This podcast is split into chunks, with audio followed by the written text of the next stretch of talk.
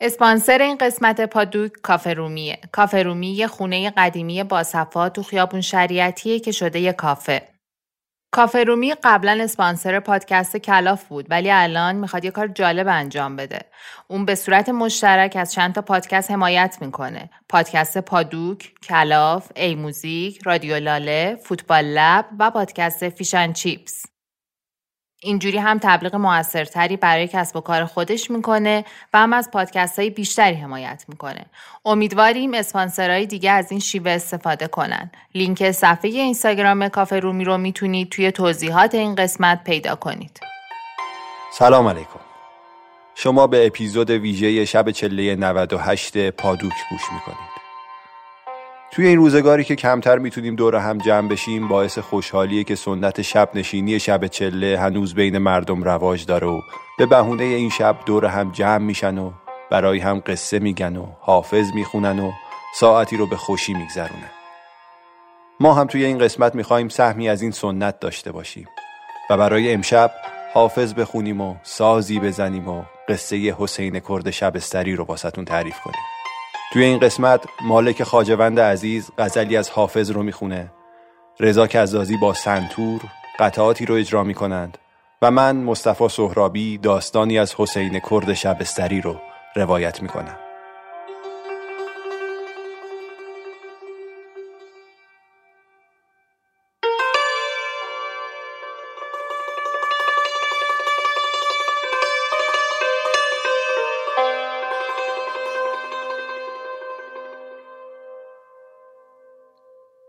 من ارچه در نظر یار خاکسار شدم. رقیب نیز چنین محترم نخواهد ماند. چو پردهدار به شمشیر می‌زند همه را کسی مقیم حریم حرم نخواهد ماند. چه جای شکر و شکایت ز نقش نیک و بد است چو بر صحیفه هستی رقم نخواهد ماند. سرود مجلس جمشید گفتند این بود که جام باده بیاور که جم نخواهد ماند.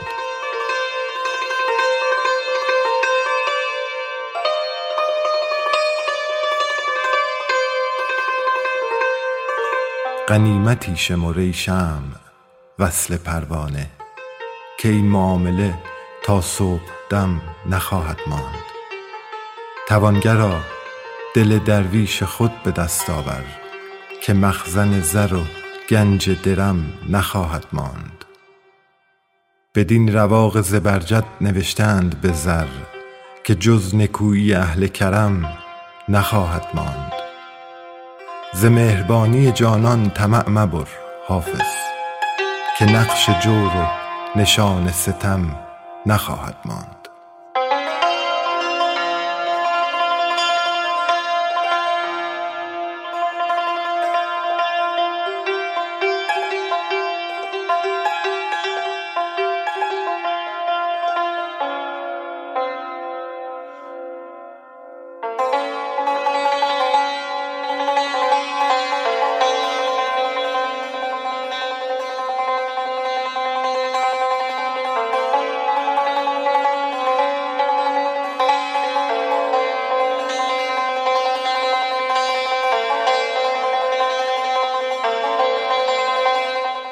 قصه حسین کرد شبستری نویسنده مشخصی نداره و از داستانهایی که سینه به سینه توسط نقالان روایت شده و بین مردم محبوب شده.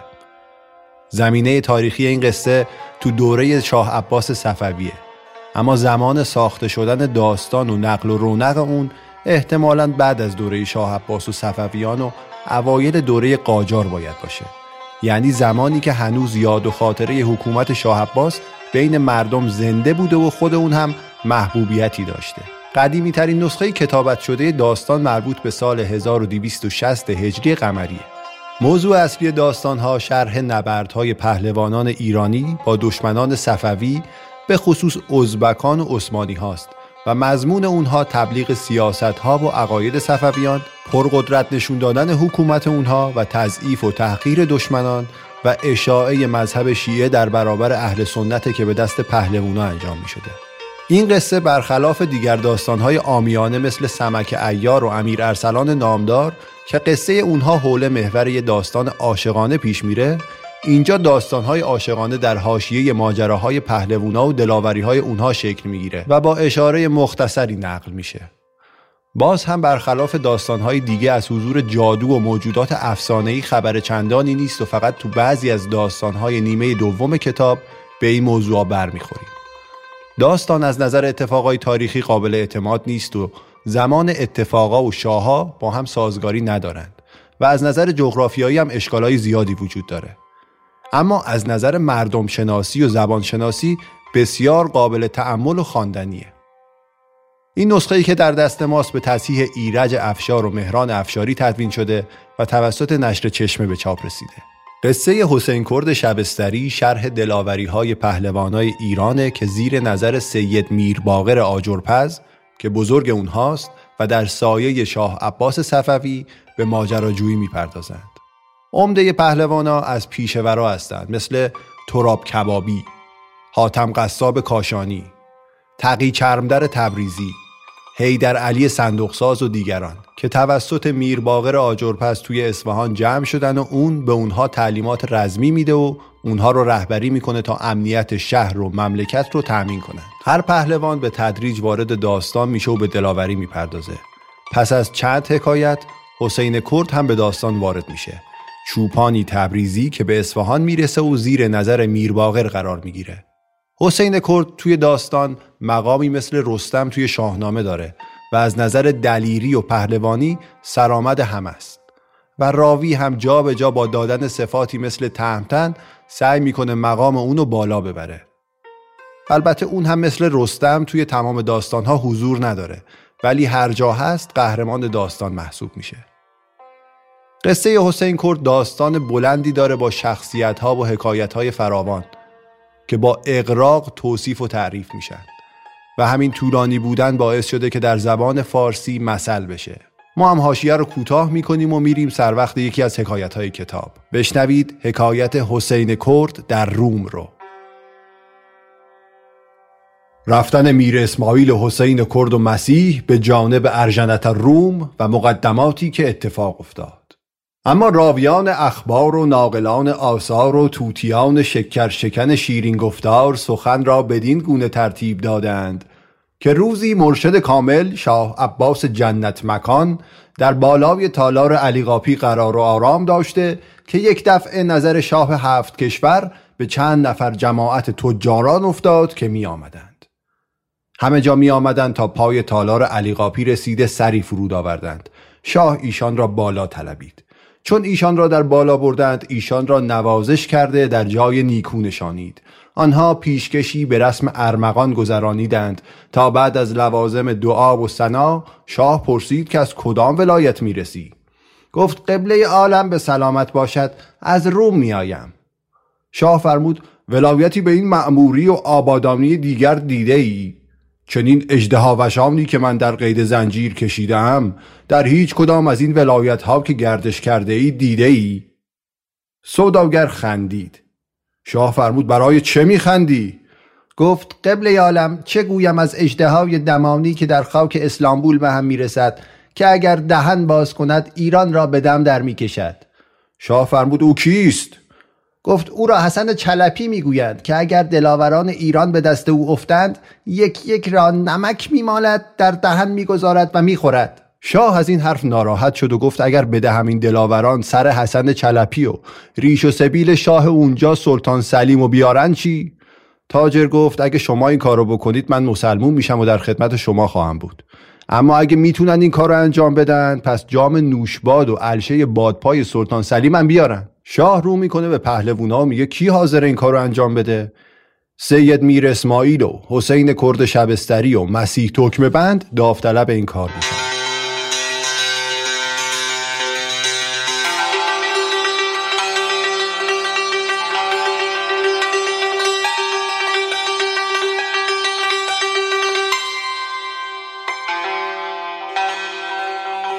آن سه نفر بیرون آمدند و اندک تدارکی دیدند و سوار بر عرشه خود شدند و از دروازه نوشیروان آباد بیرون آمده روی به ولایت ارجنت روم نهادند. تا به اندک زمانی به بالای بلندی برآمدند. سواد شهر تبریز در زیر قدم ایشان به جلوه درآمد. مسیح گفت ای سید بیا امروز و امشب را در خانه می رویم و آسوده می شویم و فردا صبح سوار می شویم و از پی امری که معموری می رویم. سید گفت شماها بروید و دیدن بکنید و بیایید. من در تبریز نمی آیم و ایشان را ودا کرده روی در راه نهاد. پس ایشان وارد تبریز شدند. اما از آن جانب میر اسماعیل شب و روز مرکب میتاخت تا سواد شهر استنبول در زیر قدمش به جلوه درآمده. با خود گفت ماندن من صورت ندارد باید شب داخل شهر بشوم. سر اسب را گردانیده در باغستانی بر در باغی رسیده که در آن را به طلا و لاجورد منقش کرده بودند و سکوهای فرعونی بسته. میر اسماعیل داخل آن باغ شد. باغی دید بسیار با صفا. اسب را به چرا سرداد و خود قدری در باغ گردش کرده. قصری به نظرش آمده در پای آن قصر سپر را بر زیر سر گذارده به خواب رفت. اما باغ از آن حسن چلپی بود. دختری داشت که او را سنبل بانو می گفتند. در میان قصر در خواب بود با چند نفر از کنیزان. چون از خواب بیدار شد برخواسته دریچه برهم زد و در قصر را باز کرد. نظر در باغ کرد دید که اسبی با زین و لجام مرسع در میان باغ به چرا سر دادند. با خود گفت که البته این مرکب صاحبی دارد. در میان گوشه باغ نظر افکند دید که جوانی چون قرص زرین آفتاب در پای تخت خوابیده چون چشم دختر بر او افتاد عاشق و نگران او شد تیری از آن غمزه دلدوز جست بر جگرش آمد و تا پر نشست از زین پایه های قصد سرازیر شده در بالای سر سید آمده او را بیدار کرده و گفت ای پسر کیستی و از کجایی؟ میر اسماعیل گفت ای دختر تو کیستی و از کجایی و تو را نام چیست؟ گفت فدای تو گردم مرا سنبل بانو می‌گویند بسم الله قدم در کلبه ما بگذار و دست سید را گرفته بالا آورد در میان قصر نشانید و گفت یاران شراب بیاورید. شراب در مجلس آوردند. چند نفر کنیزان ماه طلعت بنا کردند به ساز نواختن و رقص کردند. آن دختر پیاله پر از شراب کرده خود خورده جامی به دست میر اسماعیل داد و مشغول بزم شدند.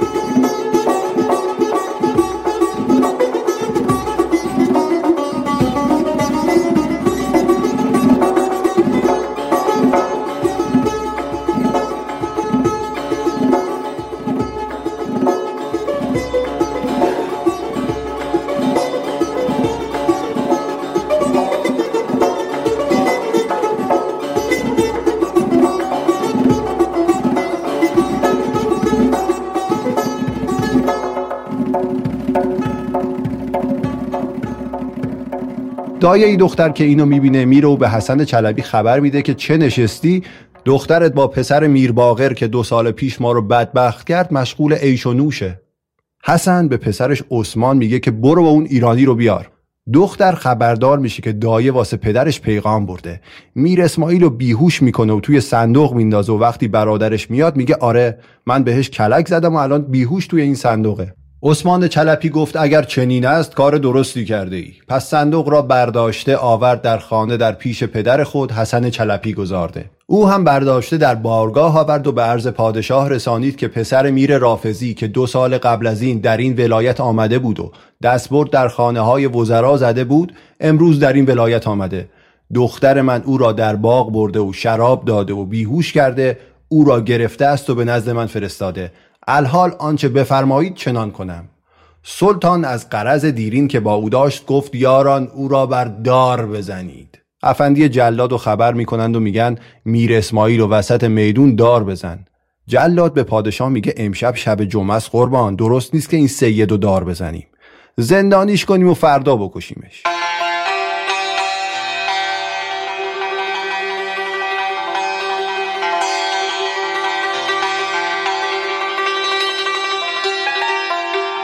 شاه هم قبول می‌کنه. از اون طرف حسین و مسیح که رفته بودن تبریز به استانبول می‌رسن.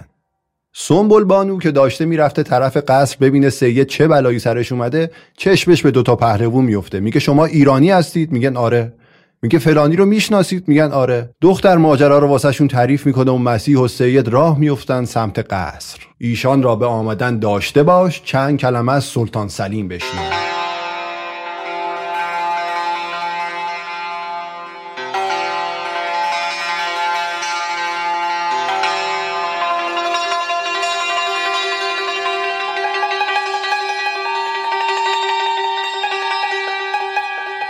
چون میر اسماعیل را در زندان بردند گفت یاران بروید ساسان فرنگی را بیاورید تا قدری بازی بکند تا افندی سیری کرده باشد. با چند نفر از پی ساسان رفتند. چون ساسان را آوردند در میان میدان رسیده با دست پرورده های خود بنا کرد به شمشیر بازی کردن که آن دو دلاور داخل میدان شدند. دیدند که در میدان جمعیتی عظیم است. هر دو اسبها را نهیب دادند تا نزدیک معرکه رسیدند که دیدند کسی نیست. اما در میان میدان یک نفر تیغ بازی می کند حسین و مسیح ایستادند به تماشای ایشان که دیدند ساسان فرنگی فریاد برآورد که ای سلطان سلیم یا منشورنامه مرا مهر کن یا حریفی در میدان من بفرست که من میباید در ایران بروم و با دلاوران ایران کار دارم. حسین گفت تو بر میخندی. مسیح گفت دلاور دیوانگی نکن که موقعش نیست.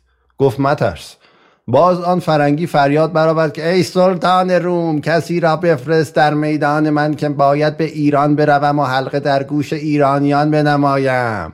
چون دلاور باز این سخن را از او شنیده از غیرت بر خود پیچیده و قراقیتاس را به جست و خیز درآورده و شمشیر یک من و صد را برکشید و فریاد برآورد که ای آروادی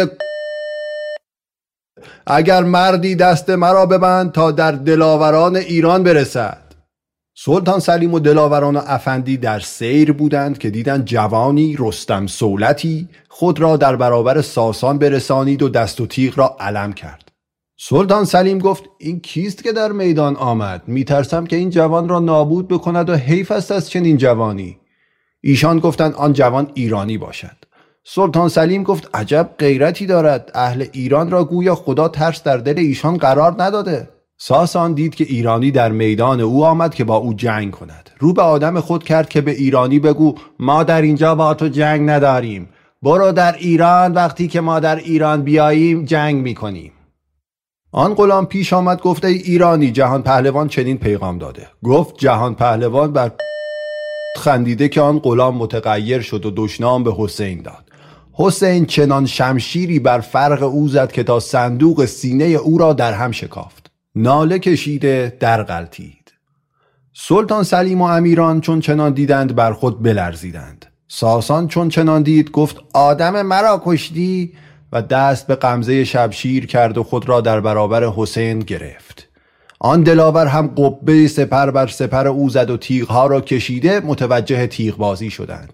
از چپ و راست داد مردی و مردانگی در دادند.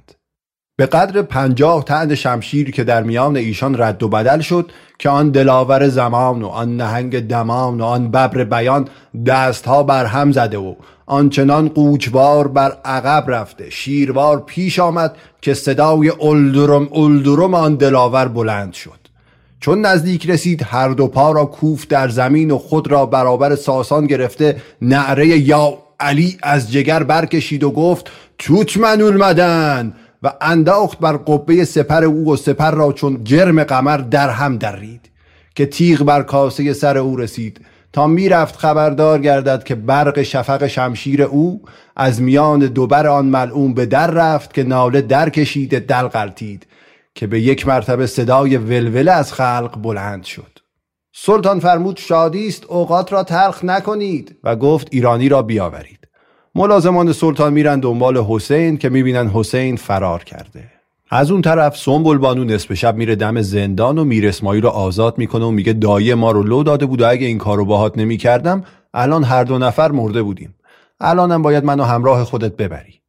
هر دو فرار می‌کنند و تا دم صبح یه خونه خالی پیدا می‌کنند و همونجا مخفی میشن. ایشان را در اینجا داشته باش چند کلمه از خانه حسن چلپی بشید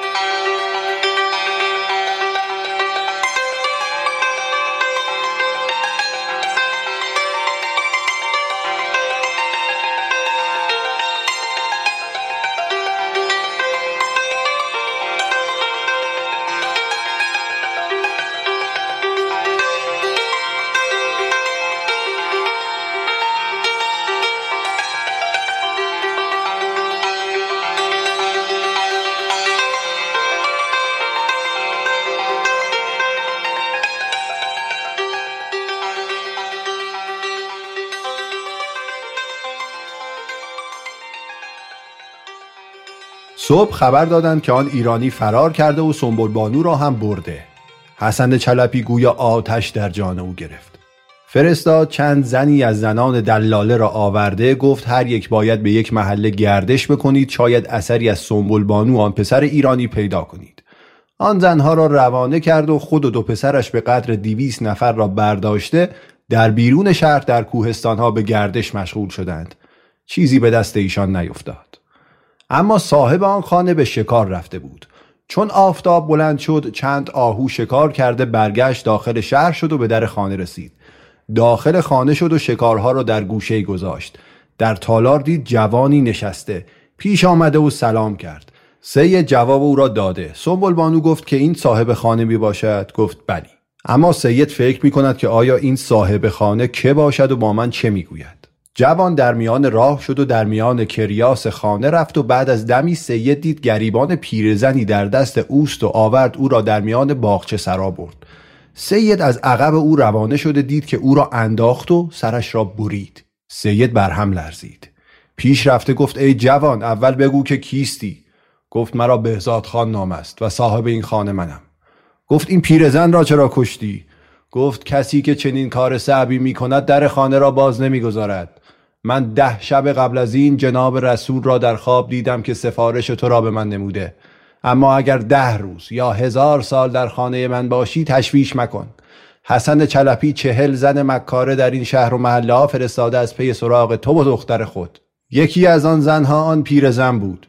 آمده شماها را دیده و برگشته که برود من او را دیدم و گرفتم و کشتم. شکر باری تعالی را به جای آورده و در جای خود قرار گرفته. بعد از زمانی بهزاد از جهت تعام از خانه بیرون آمد. اما چند کلمه از حسن چلپی بشنو.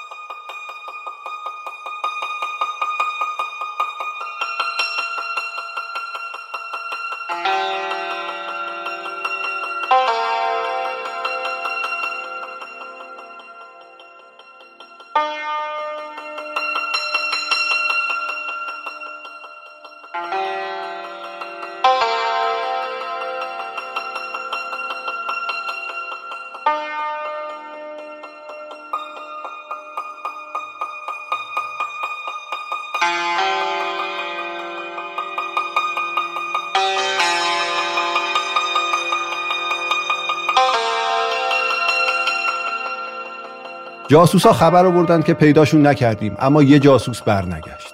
حسن یه نفر دیگر رو میفرسته توی اون محله دنبال جاسوس اول. زن میره و می‌بینه در خونه بهزاد بازه. سرک می‌کشه و میر اسماعیل و دختر رو می‌بینه. از اون طرف بهزاد برمیگرده و می‌بینه یه نفر از خونه اومد بیرون و به دو رفت. می‌فهمه که جاسوس حسن بوده. میاد به میر اسماعیل خبر میده و فرار می‌کنند. دم دروازه شهر جلوشونو می‌گیرن که همه نگهبونا رو می‌کشن و فرار می‌کنن سمت کوهستان. از اونور حسین چلپی با 6 هزار نفر خبردار میشن و میفتن دنبال اونا. اما بیرون شهر نمی‌تونن پیداشون کنن. از غذا در آن کوهستان آن دو دلاور هم بیرون آمدند که در شهر رفته بودند. از آن دور چشم میر اسماعیل بر دو سوار افتاد. گفت که غلط نکنم ایشان حسین و مسیح می باشند چون اندک راه رفتن خوب متوجه شده دید که پهلوان حسین و مسیح می باشند. گفت پهلوان بهزاد ایشان هر دو رفیق من می باشند. هی بر جانب اسب خود زده در پیش روی ایشان رسید. فریاد کرد که دلاوران عشق ما برسد. ایشان متوجه آواز شده چشمشان بر جمال میر اسماعیل افتاد. پیش آمدند و یکدیگر را دریافتند. حسین پرسید که این دختر کیست؟ گفت فدای تو گردم. این دختر حسن چلپی می باشد و این را بهزاد می گوید حسین گفت بیایید تا در گوشه برویم. پس روی در کوهستان نهادند. در مقاری سکنا گرفتند و آنچه بر سر سید گذشته بود نقل کردند. از آن طرف حسن چلپی با شش هزار کس در آن بیابان از هر طرف به قدر چهار فرسخ گشتند. اثری از ایشان پیدا نکردند. تا دم پیشین برگشته داخل شهر شدند.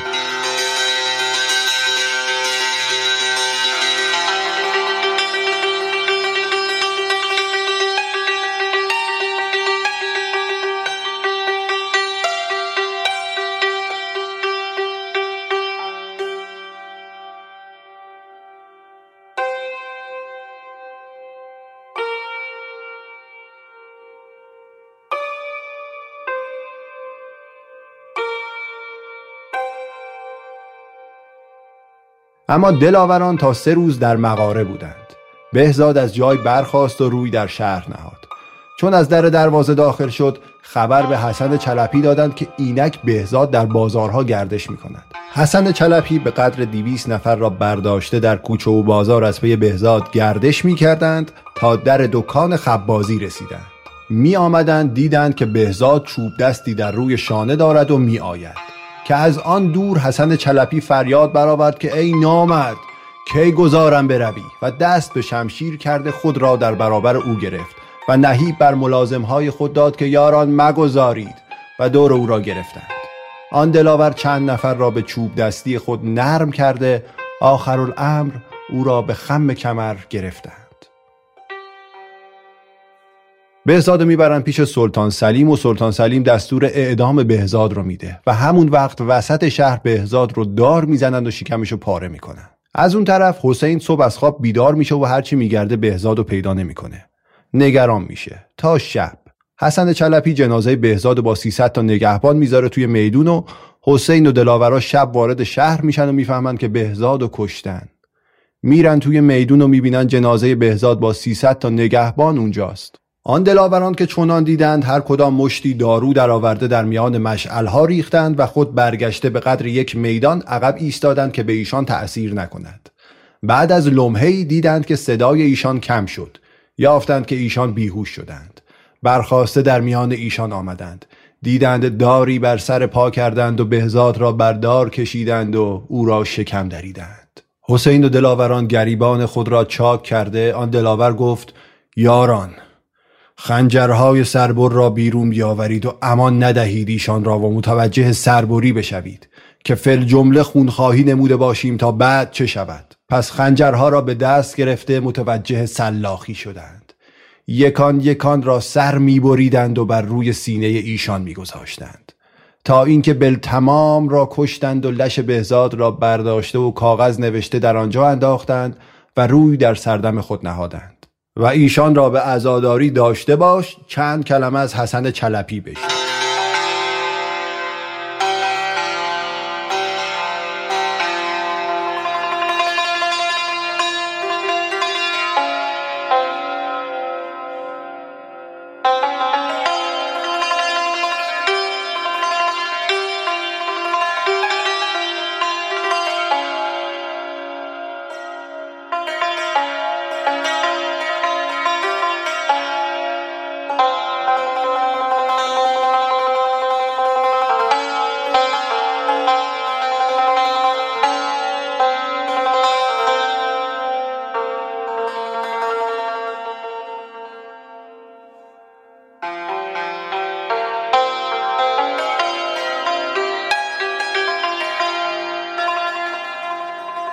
صبح از شهر بیرون آمده و روانه صحرا شدند که ببینند لش بهزاد چه وضع است. حسن چلپی و یاران نزدیک که رسیدند دیدند که جوی خون است که از اردو روان است که حسن چلپی دو دست خود را بر سر زد.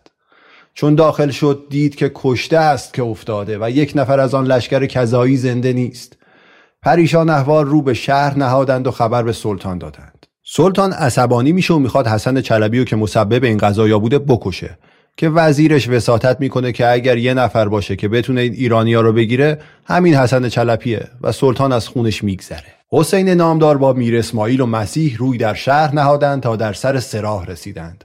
حسین گفت یاران باید هر کدام از راهی در محله‌ای بروید. آن محله را باید که آتش بزنید.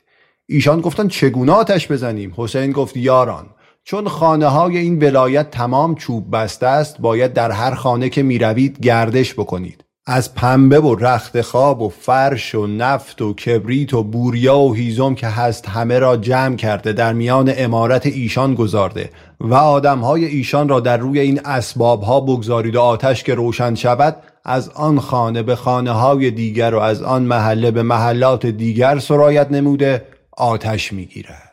پس هر کدوم به یه محله میرن و اونجا رو آتیش می‌زنن و پیغام میفرستن برای سلطان که این انتقام بهزاد بیگناهی که کشتیش. تا هفت شب دلاورا 21 محله رو آتیش زدن و هزاران نفر رو کشتن جوری که توی شهر دیگه کسی از ترس نمیخوابید.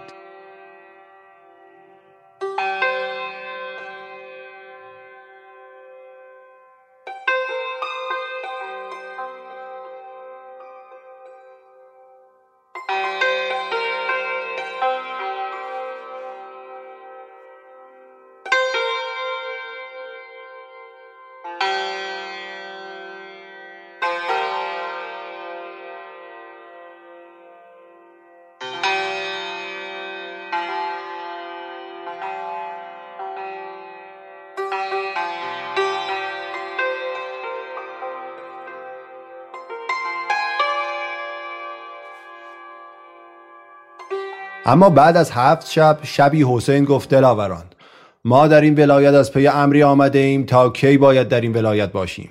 هر کدام از پی امری برویم.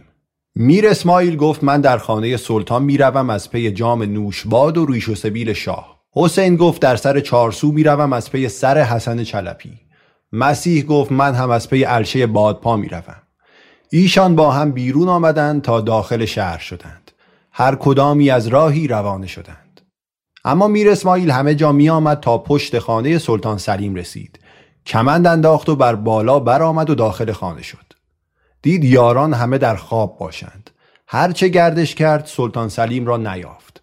کنیزی را پیدا کرد. چون چشم کنیزو را دید گفت جوان کیستی؟ گفت اگر جوان شنیده باشی منم میر اسماعیل. گفت تصدق سرت چه می‌خواهی؟ گفت نشان به من ده که پادشاه در کجاست. من با تو کار ندارم. گفت از ترس آن که مبادا خانه را آتش بزنند با زن خود در باغ رفته. گفت راه باغ کدام است؟ راه به او نشان داده در را باز کرده و داخل باغ شده. دید در میان باغ ماهتابی بستند و شمدانهای طلا و بلور در کار سوز و گداز بود و چند نفر از کنیزان در برابر ایستاده و شاه با زن خواسته خود میگشت و گاهی به بوسه و کنار مشغول بود و در گوشه آرام و قرار گرفت. بعد از لمحه سید آمده در بالای سر شاه او را بیدار کرد. چون چشم سلطان سلیم بر آن های دمان افتاد گفت کیستی در این شب؟ گفت اگر شنیده باشی ملازم شما میر اسماعیل پسر میر باقر آجرپز. چون سلطان سلیم اسم میر اسماعیل را شنید راست شده در زیر بالین دست رساندیده که حربه خود را درآورد و به او بزند که آن شیر بیشه مردی چنان سیلی در بناگوش او زده که بر روی در افتاد و سید جستن نبود در روی سینه او نشست. هر دو دست او را بسته و مهره تراری در دهن او انداخت و برخاست. چند کنیزی که در آن باغ بودند همه را بیهوش کرده و سلطان سلیم را برداشت و در میان باغ آورد. قدری چوب از درخت سرازیر کرده و پاهای سلطان را بر درخت بسته و به ضرب ده چوب ده ناخن از روی پای او درآورد و ریش و سبیل او را تراشیده. به او گفت که اگر جام نوشباد را به من دادی که از برای شاه عباس ببرم که خوب و اگر ندادی سرت را گوش تا گوش می‌برم سلطان سلیم گفت من جام نوشباد نمی‌دانم که چیست. میر اسماعیل گفت خب من حال پیدا می‌کنم او را گذاشته در بالای سر زن شاه آمده او را به هوش آورد. زن چون سید را دید گفت جوان تو کیستی؟ گفت منم میر اسماعیل غلام شاه عباس.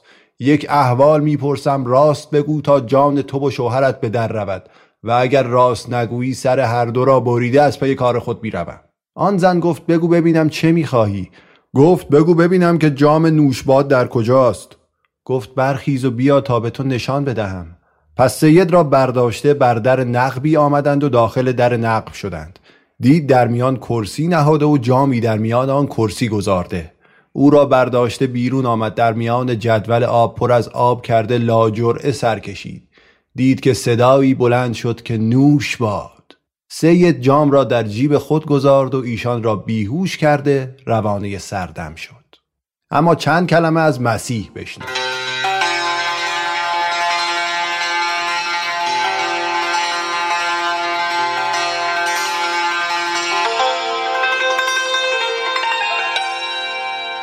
همه جا می آمد تا شب به سرطویله رسید. کمند را بند کرده و بالا برآمد و با خود گفت اگر خود در میان اسب ها بروم و او را هم ببینم نمی‌شناسم.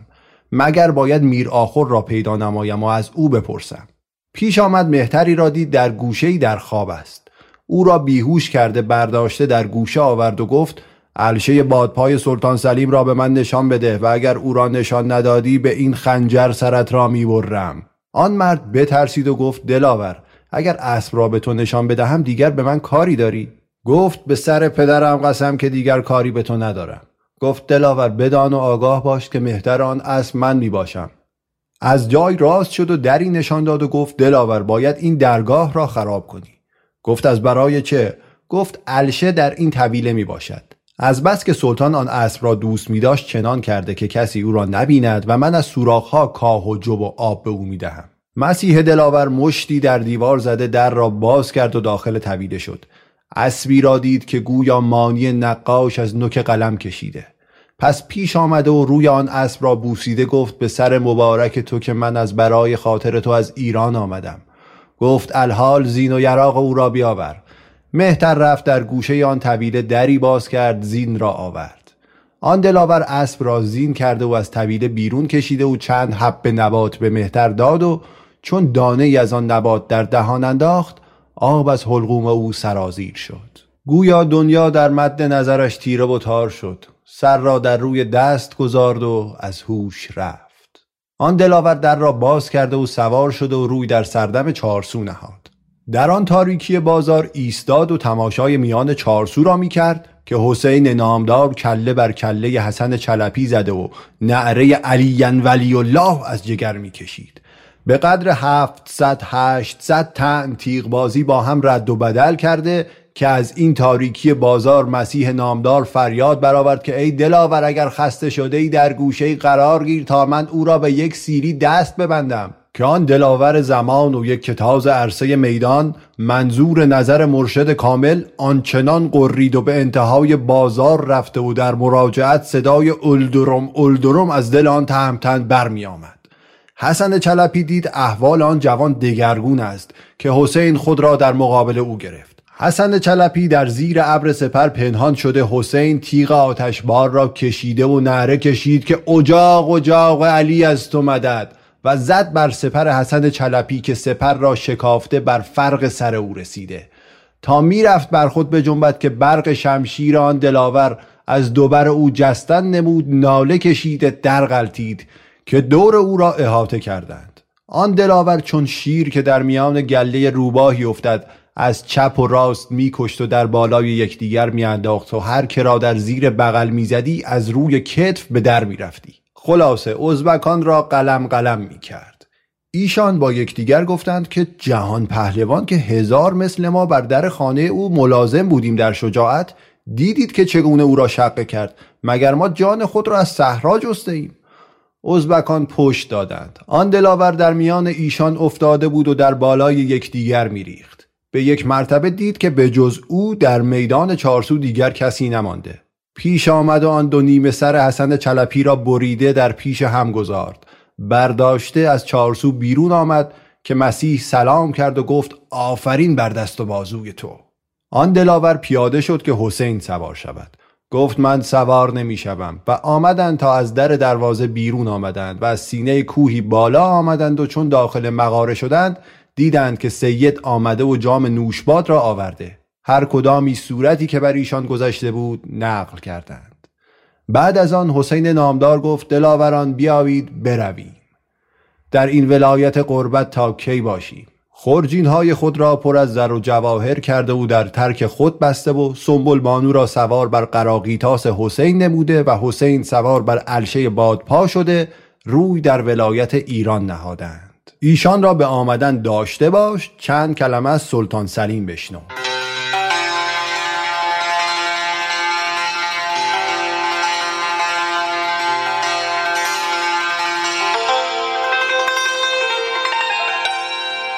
سلطان صبح لنگ لنگان به قصر میاد و دستور میده حسن چلپی رو بیارن. خبر میدن که قربان حسن چلپی رو دیشب کشتن و سر بریدن و جام نوشباد و علشه بادپای تو رو هم دزدیدن. سلطان فریاد می‌کشه که سپاه و آماده کنید که به ایران حمله کنیم. وزیر دخالت می‌کنه و میگه قربان الان این کار درست نیست. عوضش من کسی رو می‌شناسم که می‌تونه انتقام ما رو بگیره و اون هرمز قرنیه. سلطان وزیر رو میفرسته به قرن که هرمز رو بیاره. وزیر میره و با هرمز برمیگرده. سلطان سلیم اونو تجهیز می‌کنه و به اصفهان میفرسته. ایشان را به آمدن داشته باش چند کلمه از دلاوران بشنو.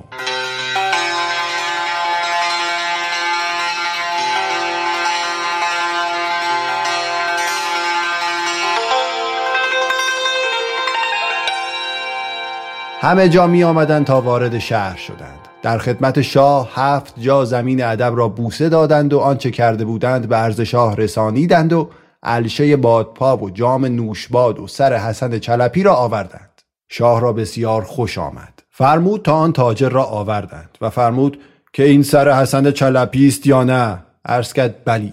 فرمود این جام نوشباد و این هم علشه بادپا و این هم ریش و سبیل سلطان سلیم. القصه. آن چهار یاری هم مسلمان شدند. بعد از آن فرمود تا شهر را آین بستند و چراغان کردند برای عروسی میر اسماعیل.